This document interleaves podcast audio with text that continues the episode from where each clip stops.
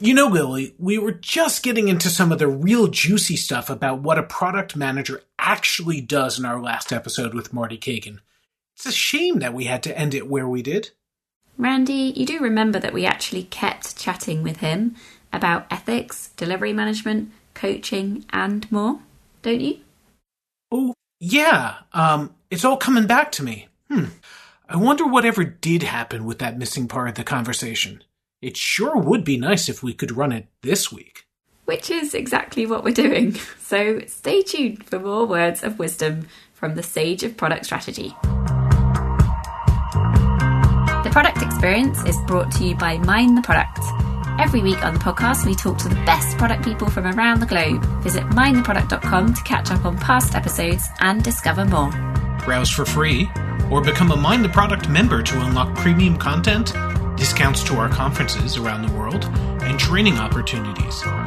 Mind the Product also offers free Product Tank meetups in more than 200 cities. And there's probably one near you. So, okay, we've talked a lot about product leadership and vision and strategy. We had a few questions that we wanted to ask separately about the actual role of a product manager, and we started to touch on it. But a big thing that's come up a lot lately is about ethics and the responsibility of people at the different levels. You know, we've had Francis Haugen came out and talked a lot about what happened at Meta. We've had people from Twitter, from their ex-head of security, and now, well, a lot lately coming out and talking about various things. And, you know, product people always talk about we have all the responsibility and none of the power. So when it comes to ethical questions within our product lines, what is our responsibility? You know, not necessarily as a leader, as a line product manager. Yeah. Well, and the reason this is so relevant is because, you know, there's a huge spectrum of things that can be ethical issues, of course. But most of the time in a tech-powered product company, it's not intentional. Now, I would say Meta is an exception to that. It is intentional there. But for most companies, it's not intentional. It is accidental side effect or consequence of otherwise good intentions, really. I mean, they're just trying to build a business, please customers, do something. But they don't realize that there are side effects that could be very bad for their customers, for society, for the environment. And so here's the thing. Very often, the first people to see these unintended consequences are the product teams. And in particular, the product manager. If you really want to get literal, the product manager and the product designer often are right on the front line of seeing, oh my gosh, this might go very wrong here. And here's what could happen.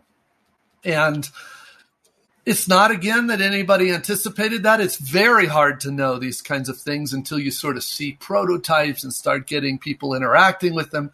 So they are often the first ones to get the realization that there is a problem. Much harder is then what should they do? This is because now we really have to talk politics here for a minute. The product manager, if the product manager just goes to the CEO and says, like, you're unethical or you're terrible, you know, it's not going to go well. It's just not going to go well. And the truth is, every CEO is nervous that the product managers are clueless about how to run a business. So that happens way too much. And so they kind of want to just write the person off. So it's important that the product manager be smart about this. The first thing I always recommend is, you know, go to your manager and get some help on this. This is a really important thing to kind of go get some help on. Some companies actually have now a chief ethics officer, which I think is a really, you know, the truth is only a few have it, but I would love to see that trend take off more because, you know, if there's a legal issue, we go right to the general counsel. We go right to the lawyer. If there's a privacy issue, we will go right to the privacy person. If there's a security issue, we go right to the chief security officer. We have people who we could work with, say, like, what's the best way to deal with this? Because this is a real risk to the company. But with ethics, it's like, who are you supposed to go to? Mm-hmm. So having a chief ethics officer would be a good step if more companies would do it. But at the very least, this is one of those things you really want to bring in your manager. And honestly, I would, if it was an organization I was involved with, it would go directly to the chief product officer. Now, the chief product officer would probably come right, let's say I was the product manager that raised it as an individual contributor. Chief product officer would probably come right back to me and say, I need you to, thank you for identifying this, but I need you to start thinking of alternatives and solutions. I don't want to just say, this is awful. I want to have a better approach, a better alternative. Because a lot of times that's all we need to do. That's it. We just need to go back to the drawing board in product discovery and find a better way to solve it that doesn't have these negative consequences. But sometimes what do you do if you can't? And, you're struggling with that. You need to be able to escalate that. And, I do believe if you ever find yourself at a company where you get convinced that your CEO is not only aware, but they don't care, then you should leave. I've been telling people to leave Facebook/Meta for years. Mm. So because of that, it's been all over. All writing's on the wall there for many years. So something that's come up in the past week or so from when we're recording is, Elon Musk just bought Twitter, and this is not a Twitter question. I'm not going to ask you what Elon should do. But there's been a lot of stuff about they need to ship new features really quickly and people working lots of hours. And in Inspired, you said something about, I don't personally know many people who are able to do what they need to do in less than 60 hours a week. That's always troubled me, to be honest, because the implications for work-life balance for anyone aspiring to be good at product, it just sounds like a terrible life. And that's not always what either I'm terrible at what I do or so I'm just curious. I want to dig into a little bit what you mean by that and how you can do that. Let's separate the two. I think the Twitter is a good conversation, but this is important. And a lot of people misunderstood this. And when I do a third edition of Inspired, I will definitely do a better job of explaining it. I have published articles that clarify this, and I encourage anybody. I think coaching, what's it called? Coaching, work-life balance, something like that. There's a whole thing that spells this out. But the 60 hours, what I was saying in Inspired, it says the 60. Why is it 60 hours? Because so many product managers want to also be a project manager. And so what's going on is they have 40 hours of meetings in the week. And then they have no time to actually do the product discovery work. And so what I was saying is you really have a choice. You can either stop doing all that project management or you can work 60-hour weeks. And in truth, I was saying, a lot of people I know, they choose to do the 60-hour weeks because they're not comfortable letting go all that project management. And I say explicitly, I don't recommend that. I don't encourage that, but that's what so many people do.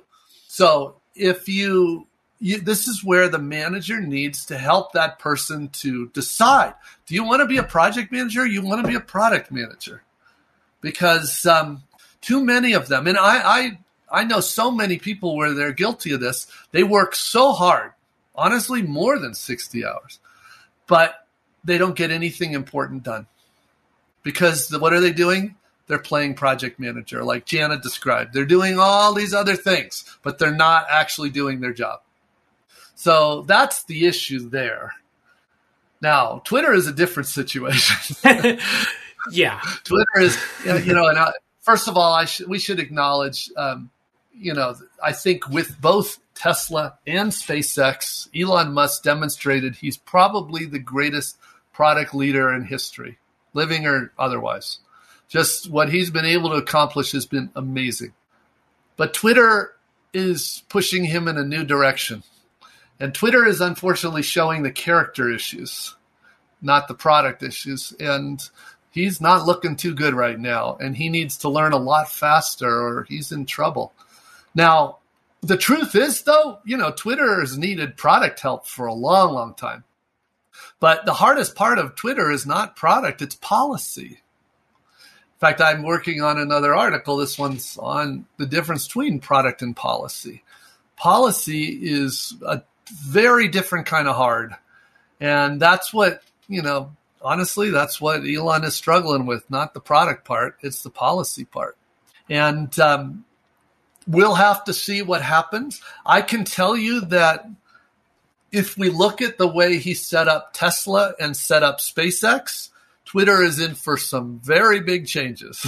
And, and yeah, Gina, at Tesla, they often work 12-hour shifts. By the way, 5 a.m. to 5 p.m. So not only is that a lot of hours, that's miserable hours, if you ask me. So, but, you know, and, you know, we talk about co-location, and I am a fan of co-location, but he's like, if teams are working together, they should be 10 yards away from each other, no more than that. Mm-hmm. It's like extreme co-location, extreme teams of missionaries. He only, you know, he cut half the company the last few days. And one of the reasons he wants the people who decide to stay are going to be all in on his way of working. And he also knows, and I think he's right, a much smaller group that's committed that way will do a lot more than the old Twitter did, which was very large and doing very little. So, you know, there's all kinds of things we're going to watch happen. Hopefully he won't destroy democracy along the way of his learning all this stuff. But you know, those of us in the U.S. are very nervous about this. I'm going to laugh so I don't cry about that one, but I've seen you talk a few times. I hadn't heard you clarify the 60 hours that concisely before. I think it's a really important message, so thanks for doing that. Sure. And funnily enough, one of the sort of just tying back to our talk about ethics earlier, one of the things I did ask, and then I completely forgot what I'd asked, was that ability for a company to invite challenge when it comes to ethics and how best that's done, whether it's like part of the values or, you know, whether it's, you know, set out in other ways within the business. But yeah, have you seen any examples of businesses where they've been really good at kind of inviting that challenge when it comes to ethics? Or do you have any suggestions on that? I do. Well, so there's a number of things. First of all, this is very cultural. I know some companies that have terrible, toxic cultures. Everybody's scared to death to bring up things a lot safer than ethical issues, even. Yeah. So, you know, and that's a cultural issue. And in other cultures, they're like, this is how we do great products. We're here to debate. We're here to know. Some of you, or you may know Shreyas Doshi. He's one of my favorite product thinkers. He's primarily on Twitter, so I'm not sure what he's going to do going forward. But, but anyway, he argues, and he came most recently from Stripe. Before that, he was at Google. He understands, you know, good product cultures. And he says one of the techniques he likes for this, and his example is not just limited to ethics. It's anything that's risky, anything that's potentially bad. And he calls them pre-mortems. They're very analogous to a post-mortem, right? Instead of doing after, though, you're doing it early. So imagine this, and I'm channeling Shreyas here. He says it really well. But he would say, let's get the right group together before we start or before launch, before some meaningful thing. And the purpose is everybody is not just allowed to predict what could go wrong. They're obligated to suggest what might go wrong. So it's the way he frames it is, this is all about making explicit the psychological safety necessary to talk very negative, right? Mm. It's like, you know, normally nobody wants to be that person that just says, oh, this is going to suck and people aren't going to like it. You know, it's like, come on, we're past that. You know, you should have said whatever a long time ago. We're here, like, we're disagreeing, commit. Don't you know that? And so nobody wants to, most of us don't want to be that person. So we tried our best to make it succeed. But he's like, no, sometimes we actually want people to try to imagine all the things that could go wrong. Ethics is such a perfect example of that.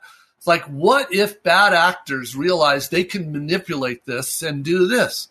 I remember discussions like that at early eBay, because the culture of early eBay was very much around protecting the customers. Pierre, the co-founder, did believe that most people are good. And I still think that's absolutely true. But he said it only took a small number of people to ruin the experience for everybody. And we had a real obligation to protect against that. And one way you do that is by you get the smartest people you know and say, what can you imagine might happen? If, you know, how could you abuse this new API, new capability to do something really bad? How might that happen? Because if we can anticipate it, we can prevent it. Yeah. So that's the idea of a premortem. That's just one technique. Obviously, it presumes a culture where people are supposed to do this and are comfortable doing this. But yeah, I think this is the kind of thing good companies do. And good CEOs, I guess, encouraging that kind of culture. Yeah. So you spoke earlier about missionaries and mercenaries. Tell me more about that. What do you mean by missionaries in the kind of product context, and why are they better than mercenaries? Yeah, well, in the product world, mercenaries basically, like, they're feature teams. They're there to build whatever the stakeholders tell them to build. In the worst case of mercenaries, they're not even building it themselves. They outsource it to Accenture or somebody, and they build it. Right? That's their ultimate, and that's literally a mercenary model. On the other hand, and, you know, I said the bad things about Elon, but this is what he's good at. He's good at assembling teams of missionaries. What are missionaries? They're people that absolutely are all in. They love what they're trying to do. I mean, I have to say, first of all, what Tesla's done, amazing. What SpaceX has done, triple amazing. I would, if I was just graduating college, I would seriously consider joining SpaceX. I mean, it's just amazing the kinds of things they're doing and have figured out how to do. That doesn't happen in most cultures. It doesn't happen in most companies. It is amazing to me what empowered, passionate people can do. And one of the things Elon does know is that of all the things out there that are important, the most important is having empowered engineers. It really is. Because that's where all this great stuff comes from. What he's learning is that some companies also need good policy, and that's back to the issue. But you know, if you're trying to build a rocket ship to, you know, that's reusable and stuff, you better have some great engineers. Okay, Marty, I want to thank you for your time. This has been fantastic. I think we've got time for one more question, and I'm going to make it a bit of a doozy. Probably the hardest question I've got in how to do this job well. So if a product manager's primary role is discovery, how do we end up offloading the delivery part? I mean, why do product managers get stuck with delivery so often, and what can they do to avoid holding that can? Well, it's not really hard, actually. The issue more often than not is the product manager used to be a feature team product manager, and they're having a hard time letting go of their own old sense of identity, their old job, their old role. So where they get into trouble is because they don't let go of that, and yet they're trying to pick up this totally new and much bigger job. So, you know, hence the 60-hour work week. So, but if they have a manager that actually cares about them, big if. But if they do, that manager's like, let's have a talk about what you really want to do in your career.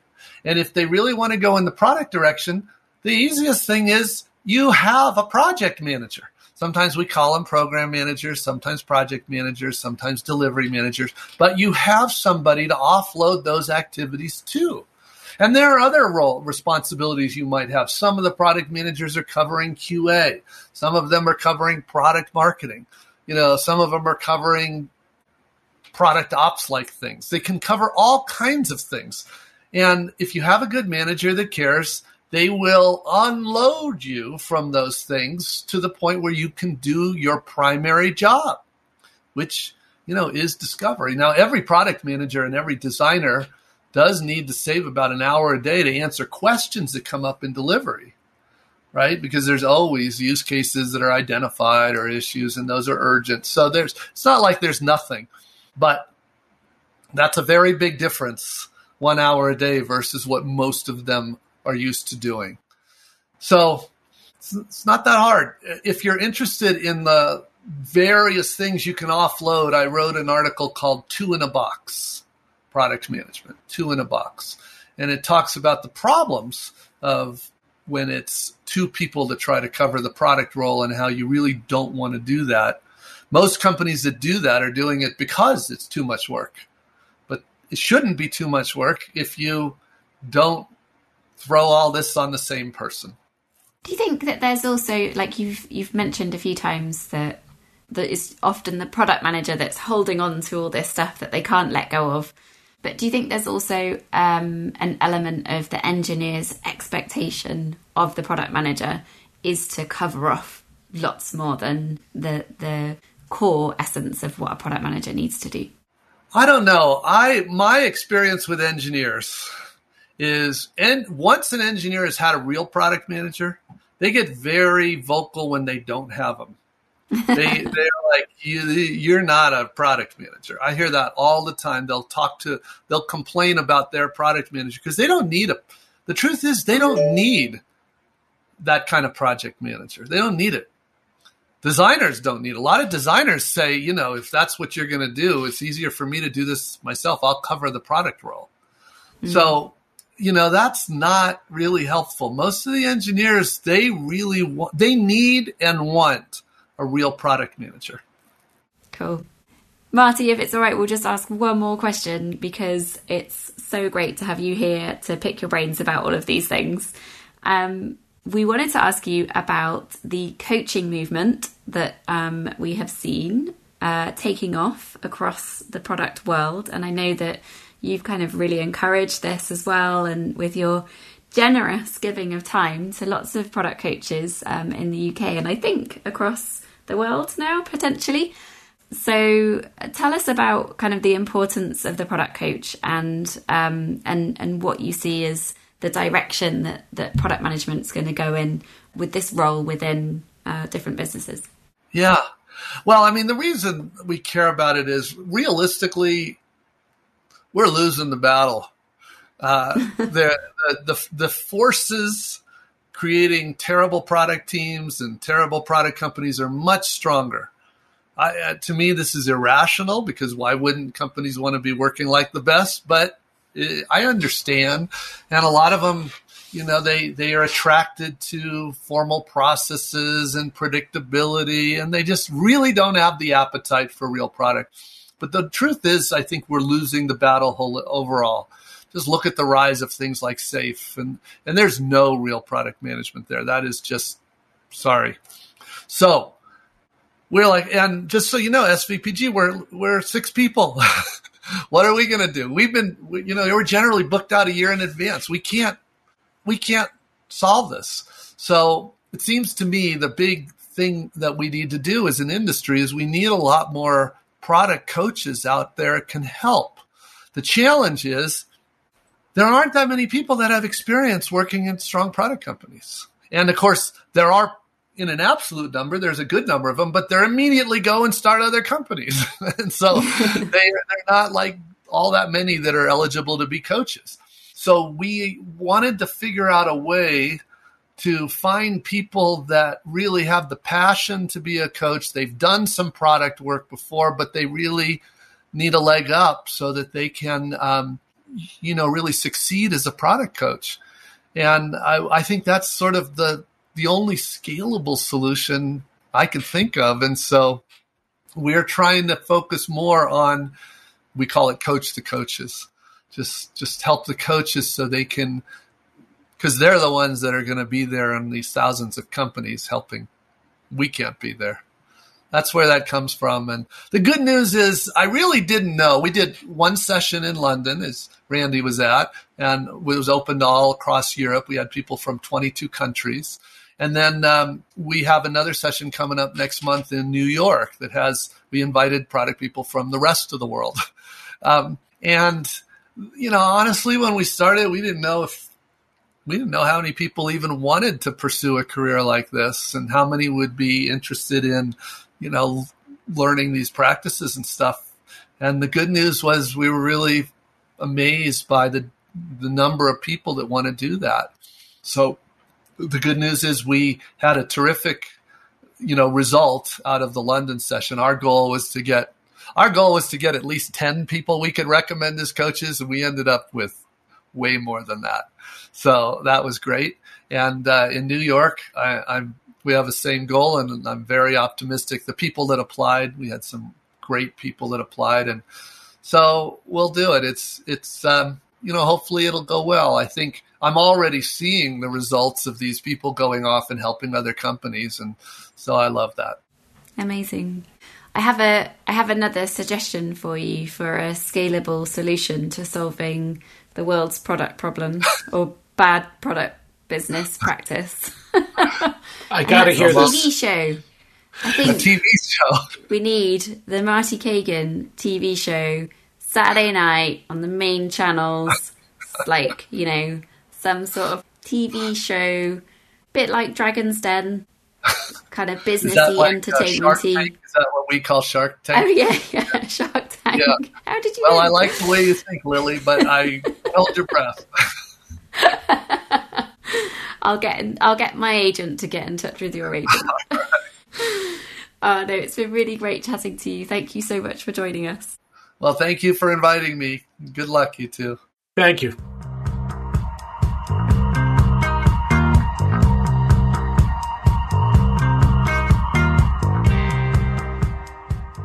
The Product Experience is the first and the best podcast from Mind the Product. Our hosts are me, Lily Smith, and me, Randy Silver. Lou Ron Pratt is our producer, and Luke Smith is our editor. Our theme music is from Hamburg-based band Pau. That's P-A-U. Thanks to Arnie Kittler, who curates both Product Tank and MTP Engage in Hamburg, and who also plays bass in the band, for letting us use their music. You can connect with your local product community via Product Tank, regular free meetups in over 200 cities worldwide. If there's not one near you, maybe you should think about starting one. To find out more, go to mindtheproduct.com/Product Tank.